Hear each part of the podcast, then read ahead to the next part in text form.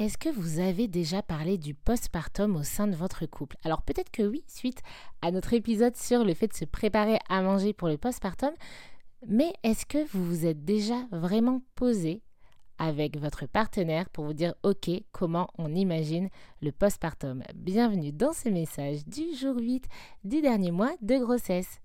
Alors, pourquoi je vous dis ça? Parce que d'expérience et des couples, j'en ai vu en tant que sage-femme, il y a plein de choses qui vous semblent évidentes à l'un et à l'autre, tellement évidentes que ça ne vous semble pas intéressant de le formuler de vive voix à l'autre.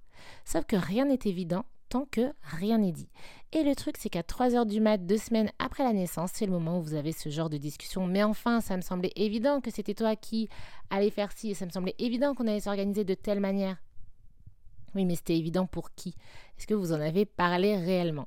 Donc pour éviter tant que possible, hein, nous restons humains, ce genre de conversation à 3 heures du matin, eh bien, et si vous preniez un petit temps en couple, ce soir, ce week-end, une limonade et des chips, allez, on parle du postpartum et comment on s'organise.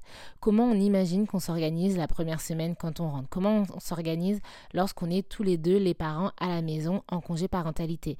Comment on s'organise une fois que votre partenaire reprend le boulot et il n'y a plus que la personne qui a accouché qui est à la maison? Et comment on s'organise une fois que les deux ont repris le boulot? Comment on s'organise la nuit? Comment on s'organise si une personne allait et l'autre non? Comment on s'organise concrètement? Alors bien évidemment, c'est pas ancré dans le marbre. On sait bien que l'adaptabilité, c'est un mot qui rime avec parentalité, mais ça permet en tout cas de partir avec les mêmes bases, les mêmes envies, et ensuite on s'adapte.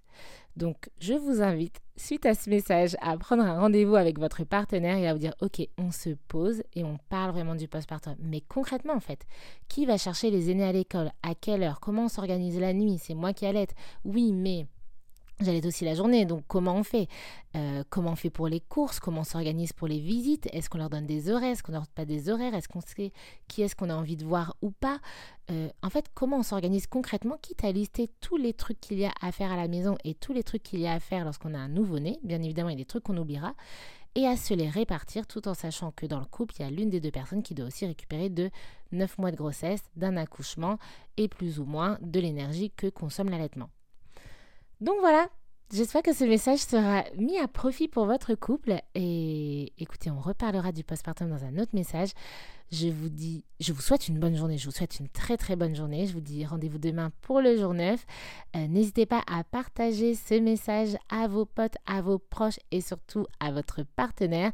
À laisser 5 étoiles si votre application de podcast le permet.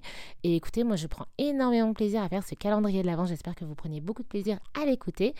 Et voilà, bonne journée à demain. Ciao